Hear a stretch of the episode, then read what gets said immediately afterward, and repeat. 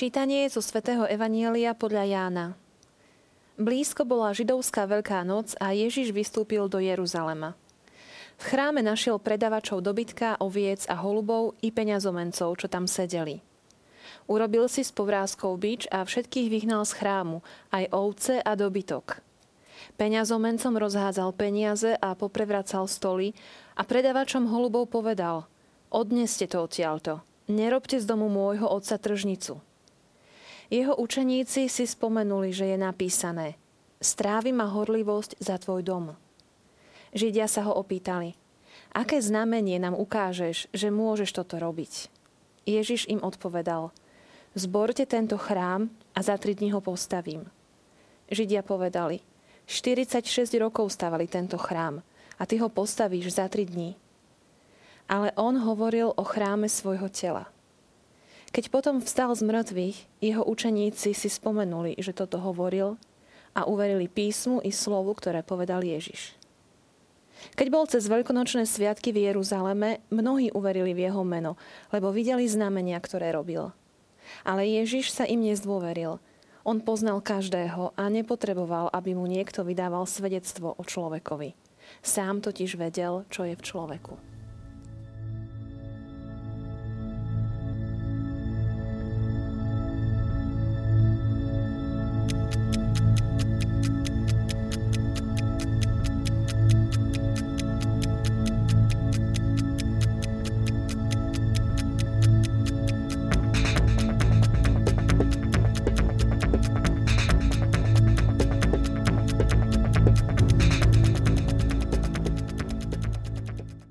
Strávi ma horlivosť za tvoj dom. Dnes vidíme Ježiša vo veľmi nezvyčajnej situácii. Môže mať láska podobu aj spravodlivého hnevu? Teším sa, na aké ďalšie myšlienky a úvahy prídeme s mojím hosťom, opäť s otcom biskupom Jozefom Halkom, pomocným biskupom Bratislavskej arcidiecézy. Vítajte. Ďakujem, všetko dobré. Tak naozaj zvláštna kombinácia Ježiša. Sme videli v iných situáciách ako milosrdného, pokojného, odpúšťajúceho, chápajúceho, a teraz má v ruke bič. Ide nám to dohromady? Samozrejme, že na prvý pohľad by sa mohlo zdať, že milosrdenstvo a takýto úkon nejdú dokopy. Ale ja by som ponúkol takúto analógiu. Keď chirurg príjme pacienta na vyšetrenie s veľkou láskou, je to láskavý chirurg. Keď chirurg povie pacientovi, že má veľmi ťažkú diagnózu, je to ešte láskavý chirurg? Keď povie, aká je pravda o tom pacientovi, je. Ale už to nie je tá pohodová láska, tá láska, ktorá je rámcovaná nejakou situáciou, ktorá je naplnená príjemným rozhovorom a prijatím, ale je to láska, ktorá hovorí pravdu. Ale môžeme ísť ešte ďalej. Keď tento chirurg nareže telo toho človeka a z toho tela vyberie niečo, čo to telo ohrozuje, je ten chirurg stále láskavý chirurg? Je to stále lekár, ktorý je plný lásky? Myslím si, že na tieto otázky je jasná odpoveď, že aj ten chirurg, ktorý s úsmevom a láskavo príjme toho človeka, je takisto láskavý ako chirurg, ktorý povie, že má ťažkú diagnózu, a tú diagnózu potom lieči napríklad tým, že musí urobiť, ako sa hovorí, radikálny rez, ktorý tú špinu, ten hnis, ten nádor z toho tela vyberie. Ježiš neberie do ruky bič preto, aby niekoho potúpil, aby niekoho z chrámu vyhnal, ale aby nastavil zrkadlo, a to takýmto radikálnym spôsobom. Ten bič v ruke evokuje určité obrazy z iných úryvkov písma, ktoré hovoria o Božej spravodlivosti. Boh je spravodlivý a láskavý zároveň. Dokonca by sme mohli povedať, že ak milosrdenstvo nie je sprevádzané pravdivosťou, tak to vlastne nie je milosrdenstvo. Je to nejaký taký vágný, možno príjemný cit, ktorý ale nie je naplnený skutočnou láskou, lebo skutočná láska túži po skutočnom dobre toho druhého človeka. A ak ten druhý človek ide po zlej ceste, tak láska niekedy káže urobiť aj takýto radikálny ťah.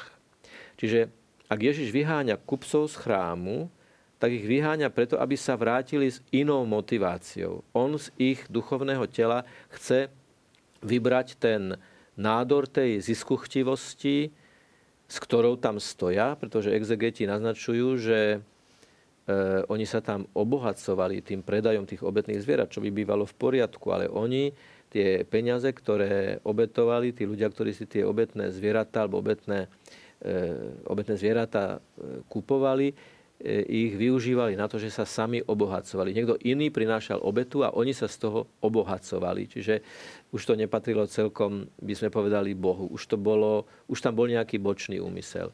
Preto je to gesto také radikálne. Prevrátený stôl, bič v ruke, rozhádzané peniaze a pokyn, aby holuby boli odnesené.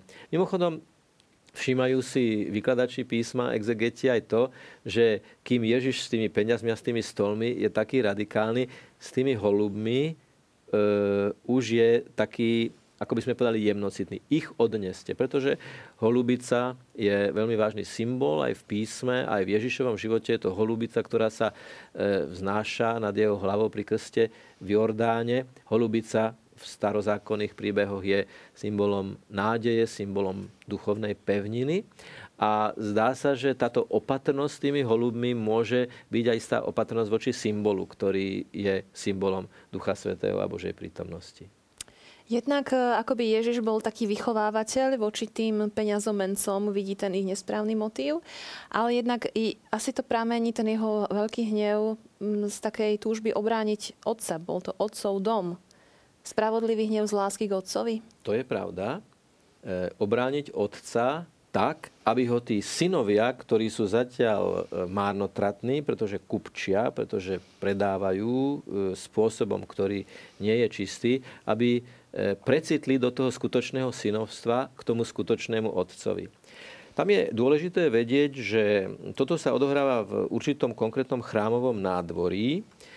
Celý Jeruzalemský chrám bola sústava nádvorí, stále vnútornejších a menších. Až nakoniec vo vnútri stála svätyňa svätých, ktorá bola oddelená oponou, za ktorú len raz do roka vstupoval veľkňaz. A tento priestor, tzv. Svätyňa svätých, bol priestor Božej prítomnosti.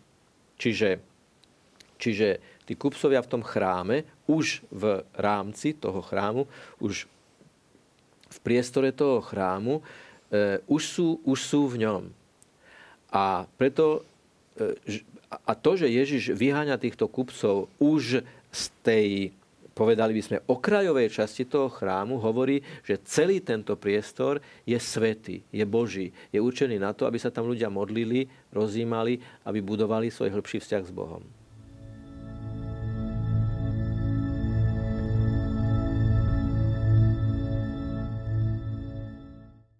Čítame, jeho učeníci si spomenuli, že je napísané strávim a horlivosť za tvoj dom. Tak sa poďme pozrieť na to slovo horlivosť a čo Ježiša teda motivovalo. Čo, čo bolo v jeho srdci, keď robil tieto veci? E, skúsme hneď od začiatku ísť, my sa k tomu slovu dostaneme.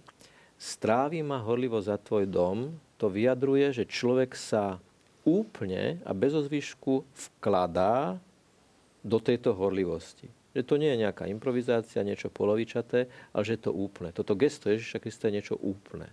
Niečo, do čo sa úplne vkladá. Ako vždy. Ježiš vždy robí všetko dokonale a dokonale sa do toho s úplnou, dokonalou láskou vkladá. Strávi ma horlivosť za tvoj dom. Tá horlivosť znamená, aby ten dom bol tým, na čo je. To znamená na modlitbu, na uctievanie Otca, na, na pozdvihnutie sa k Bohu, a na obetu. Bol to, bol to zásadným spôsobom obetný priestor. Strávi ma horlivosť za tvoj dom.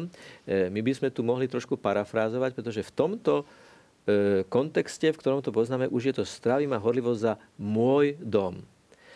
Totiž toto gesto, ktoré Ježiš urobil, nemohol urobiť hocikto. Bolo to veľmi silné gesto nielen o tom, že on nechce, aby sa v chráme kupčilo, aby to bola pelešlotrovská, ale že jemu záleží na tom dome ako na dome jeho otca, kde on je doma. Správa sa ako ten, kto je doma, ktorý nepríde zvonku, aby tam chvíľu bol a potom odišiel, ale niekto, kto je tam doma. Koniec koncov máme viacero takýchto náznakov a najmä teda veľmi silný náznak, o ktorom sme rozjímali minulý rok, keď bol rok sedem bolestnej Panny Márie, tak sme rozjímali aj o tej bolesti, keď Panna Mária, Ježišova matka a svätý Jozef hľadajú Ježiša a tri dni, po troch dňoch ho nájdú v chráme, kde v tom vnútornom už nádvorí, už nie v tomto priestore, ale v tom vnútornom nádvorí, v tej miestnosti, ktorá bola určená na takéto stretania, kladie otázky, ktoré šokovali tých ľudí od dvanásťročného chlapca.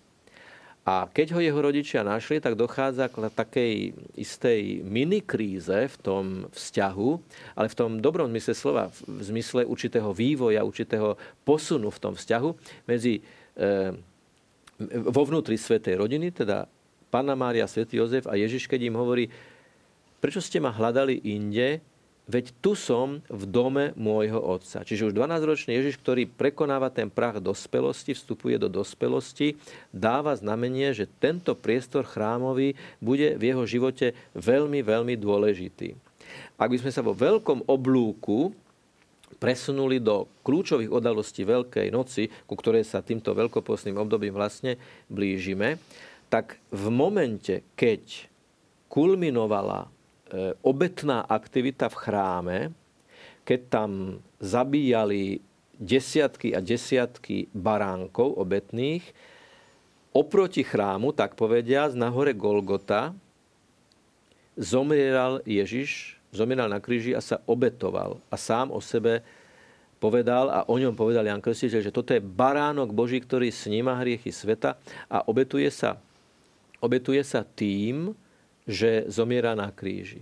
Čiže chrám, v ktorom Ježiš je prítomný a hovorí, že to dom jeho otca, a potom chrám, v ktorom sa odohráva obeta, a táto obeta má svoju paralelu a vlastne istým spôsobom aj završenie, keď Ježiš zomiera na kríži. Ako baránok vedený na zabitie. Tak sa to číta aj vo veľkonočných textoch.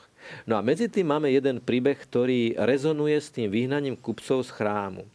Tí kupcovia tam v tom chráme boli preto, že kupčili. Doniesol som peniaze práve ako symbol tohto kupčenia. Peniaze je niečo, za čo si kúpim.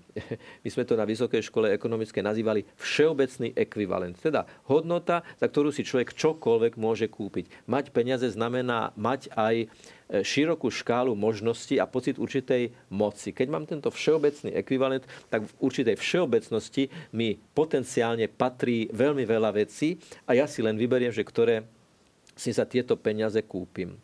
V akomsi kontrapunkte k tomuto vyhnaniu kupcov z chrámu, ktorým Ježiš rozhádzal peniaze, je iný príbeh, kde už to nie sú kupci, ale vdova, ktorá vhodila do chrámovej pokladnice, ktorá bola na určitom konkrétnom mieste, ktorý Ježiš pozoroval, vhodila e, niekoľko halierov, niekoľko málo peňazí a napriek tomu, že išlo o peniaze, ktoré boli v chráme, boli vhodené do jednej z trinástich chrámových pokladníc, ktoré tam boli umiestnené, Ježiš túto osobu pochválil, pretože zo svojho, čo ona mala, dala všetko. Čiže je to dom jeho otca, je to dom, v ktorom sa odohráva obeta a on je ten baránok, ktorý e, sníma hriechy sveta a zomrie na kríži. V momente jeho smrti sa roztrhne chrámová opona, to znamená, dochádza k veľmi zásadnému e, zásahu do samotného fungovania toho chrámu a e, v tomto kontexte, ku ktorému sa vlastne blížime, celým týmto obdobím Ježiš vyháňa kupcov z chrámu. Inokedy chváli osobu, že dala zo svojho všetko, tak ako on dá všetko potom, keď ako Boží baránok bude zomierať.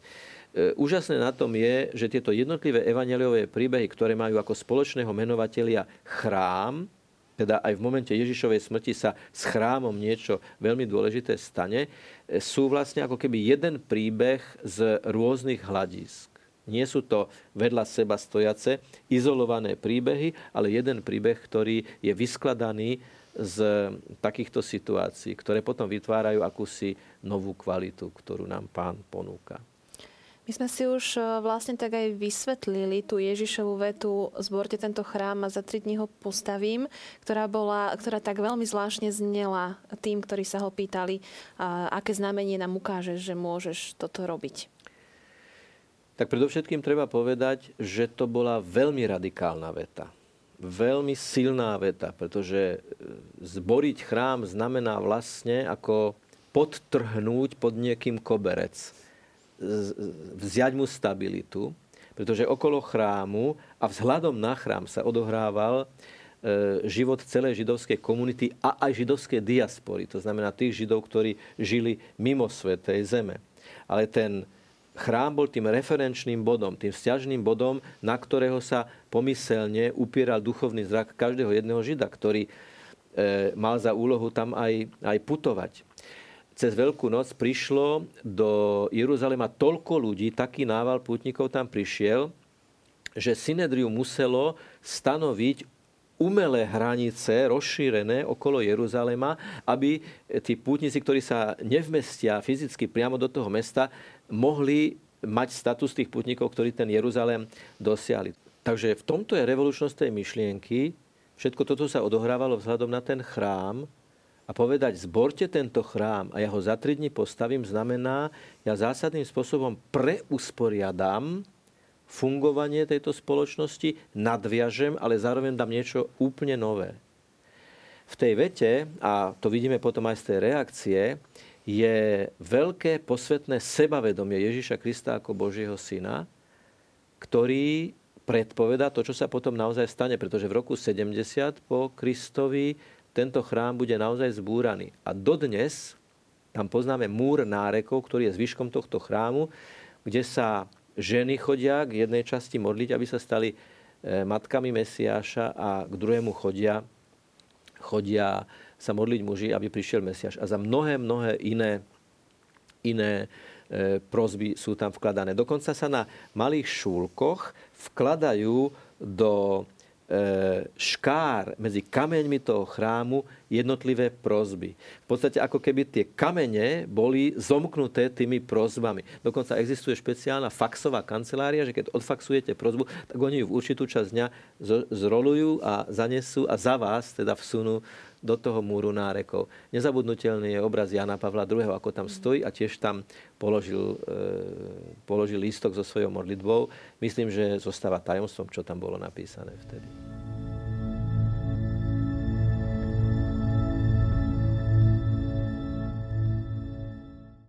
Otec biskup, doteraz sme rozprávali o chráme a o tej historickej udalosti, ktorá sa tam odohrala.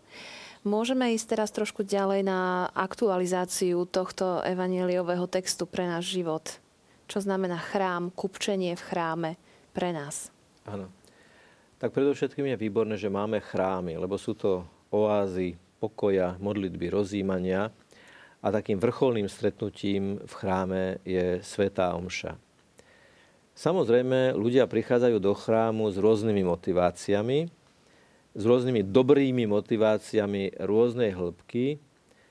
A môže sa žiaľ stať aj to, že niektorí ľudia prichádzajú do chrámu s motiváciami, ktoré nie sú dobré, ktoré sú jednoducho zlé a pomýlené. Keď to zoberiem tak od začiatku, tak niekto by napríklad mohol povedať, že že ja sa, ja sa v chráme, teraz idem hovoriť o tých ani nemožno priamo zlých, ale plytkých motiváciách. Napríklad, že ja prídem do chrámu, lebo sa tam dobre cítim. Možno takýto človek je na začiatku svojej konverzie a vyjadri to takto. V chráme máme bohostánok, v chráme sa odohráva modlitba, je to priestor Božej prítomnosti a pristal len preto, aby som si vykupčil dobrý pocit, nejakú emóciu, je to nezrelé.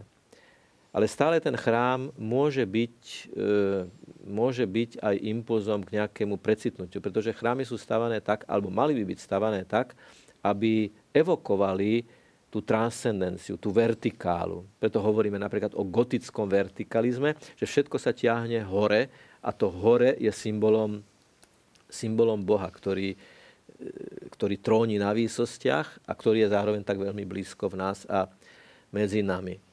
Takže toto môže byť kupčenie, také by som povedal psychologické kupčenie. Ďalším kupčením môže byť spoločenské kupčenie, že e, omša je spoločenskou udalosťou. Niekedy sa dokonca stane, že sa omše organizujú ako súčasť nejakých širších podujatí.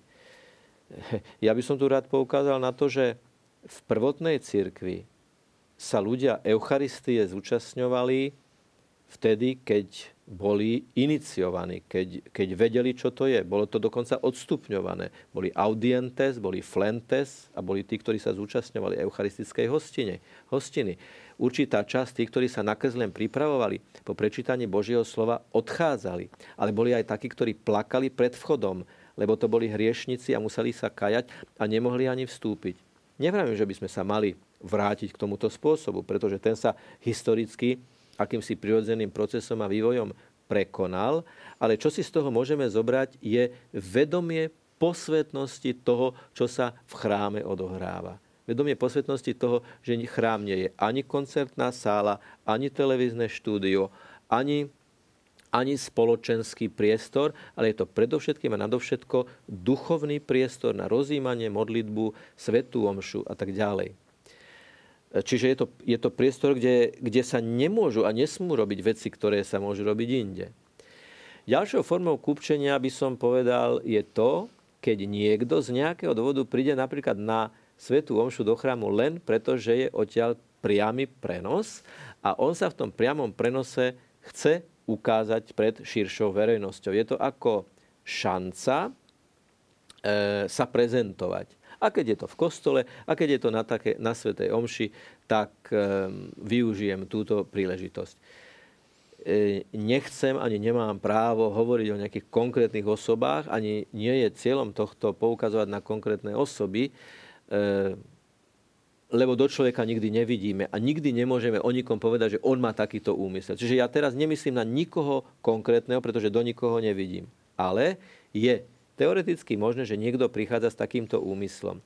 A k tomuto človeku prichádza Ježiš, pretože ten človek vstúpil do jeho priestoru, do priestoru chrámu a hovorí mu, chcem rozhádzať tvoje peniaze. Nie preto, že ti ich chcem zobrať, ale preto, aby si sa ich na chvíľu zriekol a hľadal hĺbšiu motiváciu.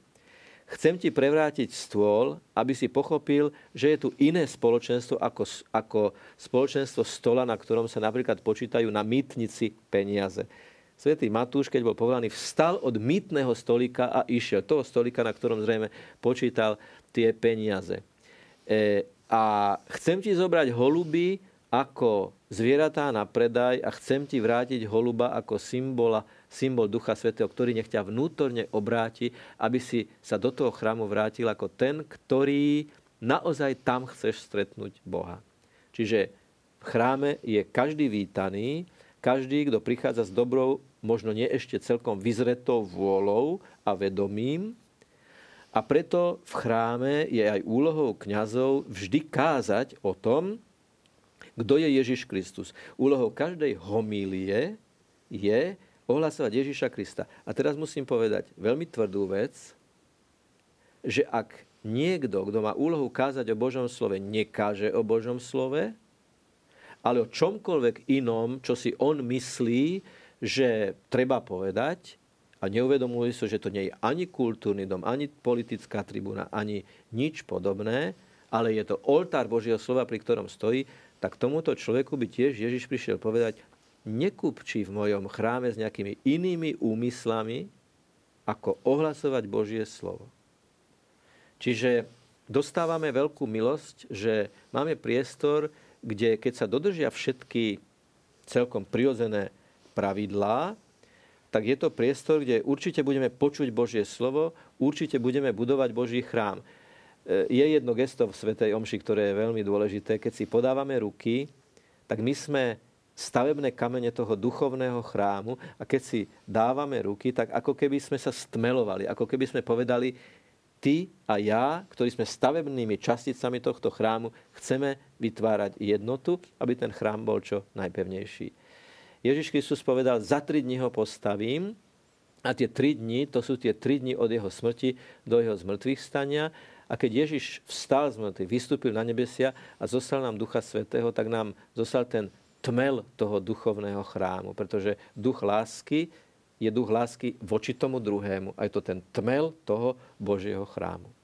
Takže chrám ako miesto toho horizontálneho aj vertikálneho vzťahu s Bohom, aj s bratmi a sestrami. Áno, s tým, že ak by sa ten vertikálny vynechal, ten horizontálny je nestabilný a prakticky neexistuje. Veľmi pekne vám ďakujem za, za ďalšie zaujímavé úvahy, za ďalšie body, ktoré môžeme uskutočňovať v našom živote. Ďakujem ešte raz. Prajem všetko najlepšie. Drahí priatelia, ja teším sa na vás na budúce. Dovidenia.